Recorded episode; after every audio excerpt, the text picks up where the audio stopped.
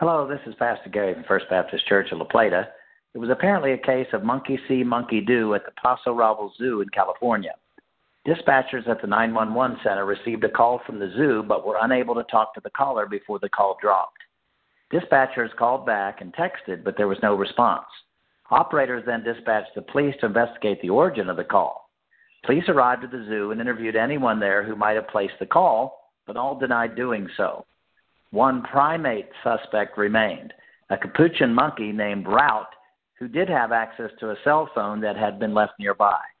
The monkey did not know what she was doing, but capuchin monkeys are known for their curiosity and they love to push buttons. Our daughter did this same thing a few years back while we were traveling. Debbie gave her the phone to play with to pass the time, and before long there was a phone call from the 911 dispatcher asking what our emergency was.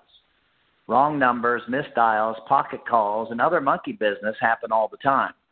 The good news is that when we call God in prayer, we always get Him.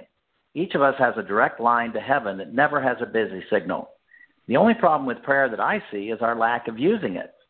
Let's stop monkeying around and take the time to fellowship with God through prayer as we continue to grow in the grace and knowledge of Jesus Christ.